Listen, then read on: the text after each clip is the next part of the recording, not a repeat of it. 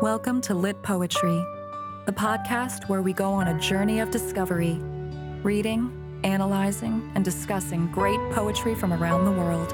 Poetry is worth it because the reading and writing of poetry is a revolutionary act that has the potential to transform both the reader and our world.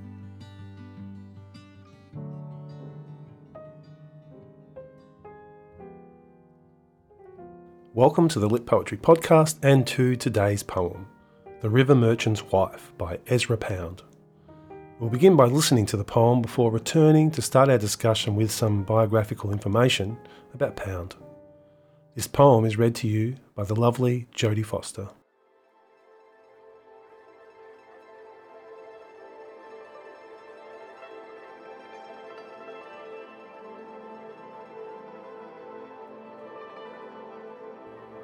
The River Merchant's Wife, a letter. While my hair was still cut straight across my forehead, I played about the front gate pulling flowers. You came by on bamboo stilts playing horse. You walked about my seat playing with blue plums. And we went on living in the village of Chokan, two small people without dislike or suspicion. At 14, I married my Lord you. I never laughed, being bashful. Lowering my head, I looked at the wall. Called to a thousand times, I never looked back. At 15, I stopped scowling. I desired my dust to be mingled with yours forever and forever and forever. Why should I climb the lookout? At 16, you departed. You went into far Kuto Yen by the river of swirling eddies, and you have been gone five months. The monkeys make sorrowful noise overhead. You dragged your feet when you went out. By the gate now the moss is grown, the different mosses too deep to clear them away. The leaves fall early this autumn in wind. The paired butterflies are already yellow with August. Over the grass in the west garden, they hurt me. I grow older. If you are coming down through the narrows of the River Kiang, please let me know beforehand, and I will come out to meet you as far as Cho-fu-Sa.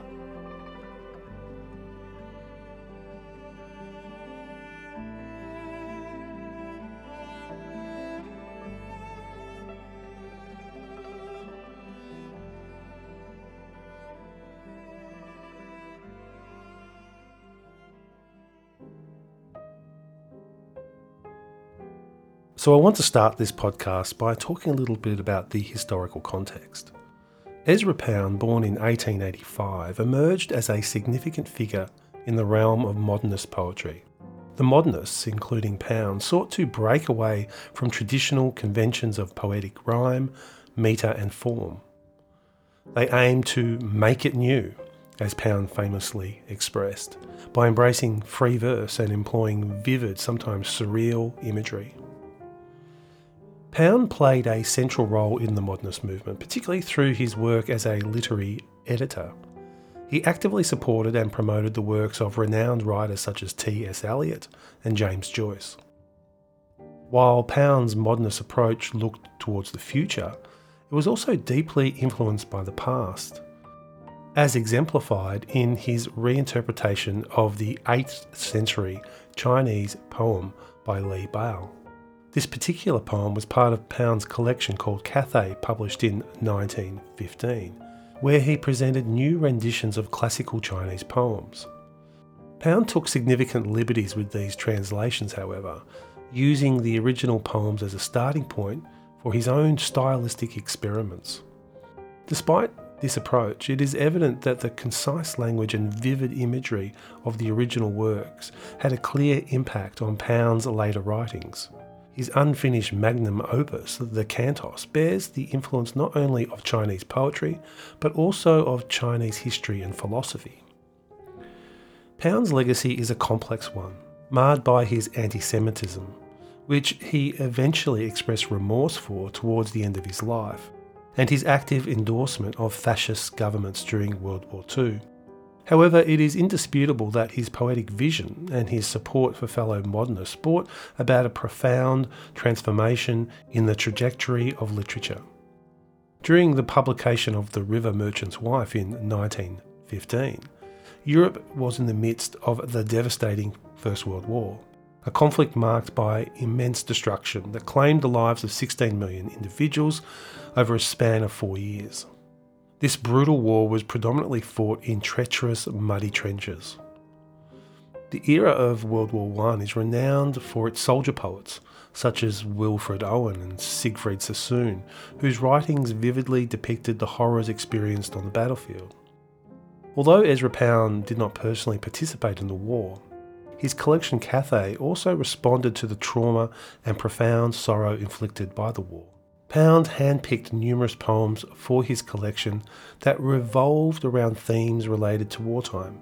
These poems depicted speakers yearning for their homes, preparing for battle, or expressing desperate hopes for the safe return of distant loved ones, resonating deeply with the experiences of soldiers and their families.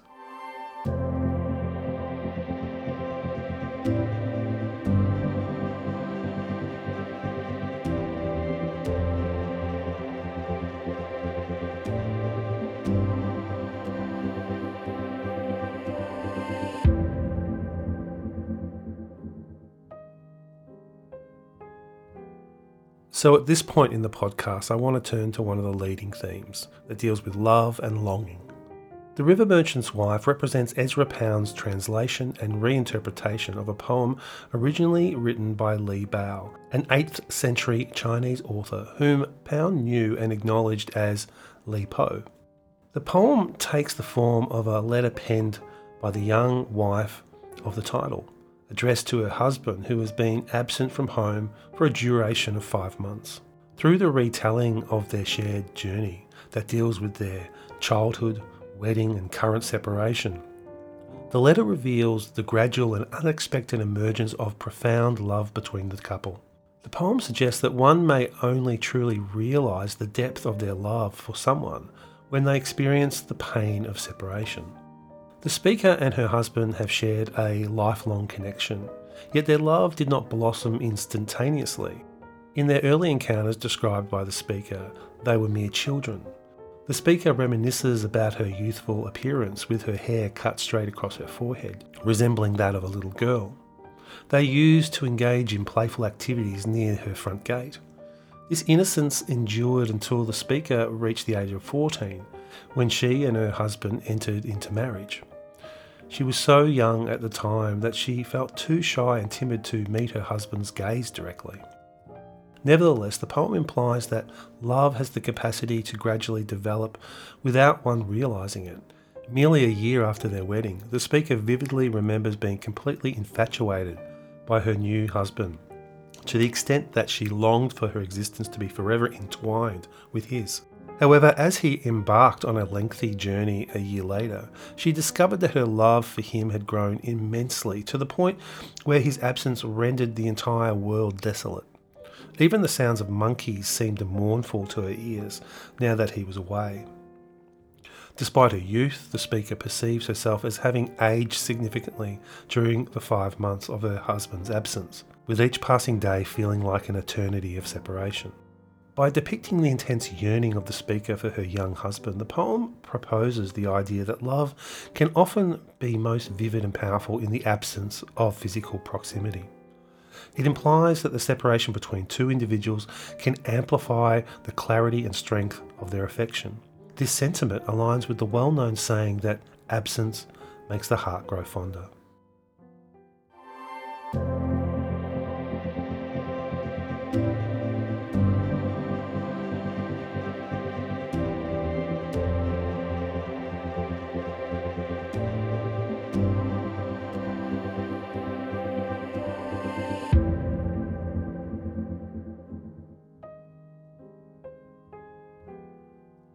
Welcome back.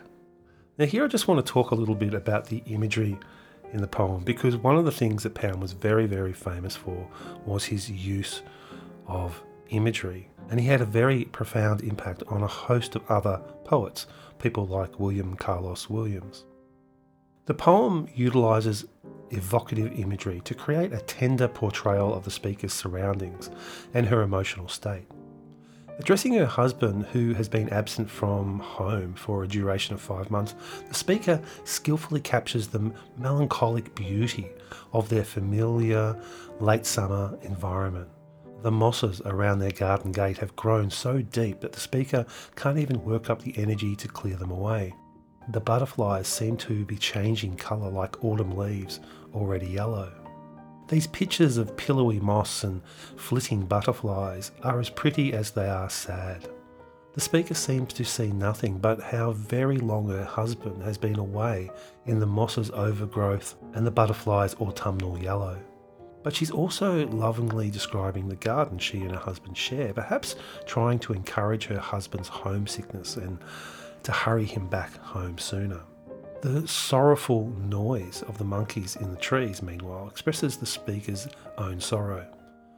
Much of this imagery then speaks for the speaker, expressing her feelings in pictures. A similarly subtle line of imagery describes the speaker herself, right at the beginning of the poem. It goes like this While my hair was still cut straight across my forehead, I played about the front gate, pulling flowers. That image of straight little kid bangs and the speaker's use of the word still evokes childhood in one very beautiful stroke, at once suggesting how small the speaker was when she met her husband and telling the reader something about how she is grown up now. Of course, there's something touching about that implication too. The speaker is still only 16, not very far from her remembered childhood at all.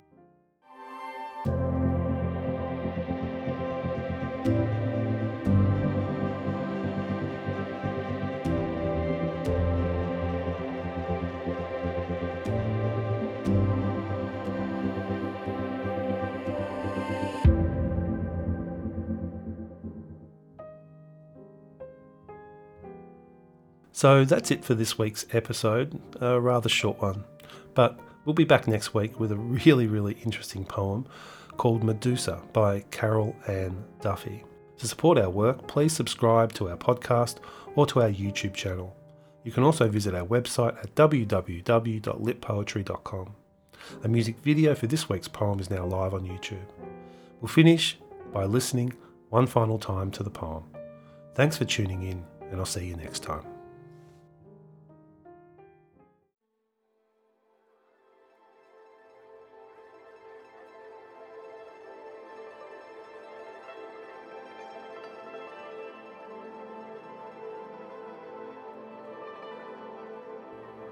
The River Merchant's Wife, a letter.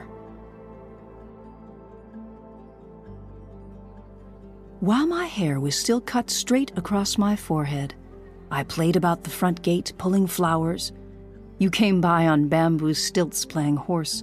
You walked about my seat playing with blue plums. And we went on living in the village of Chokan, two small people without dislike or suspicion. At 14, I married my Lord you. I never laughed, being bashful. Lowering my head, I looked at the wall. Called to a thousand times, I never looked back. At 15, I stopped scowling. I desired my dust to be mingled with yours forever and forever and forever. Why should I climb the lookout? At 16, you departed.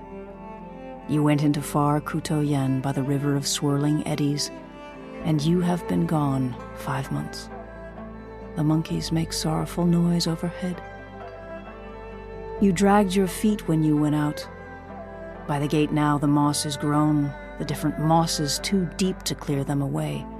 The leaves fall early this autumn in wind. The paired butterflies are already yellow with August. Over the grass in the west garden, they hurt me. I grow older. If you are coming down through the narrows of the River Kiang, please let me know beforehand, and I will come out to meet you as far as Cho-fu-Sa.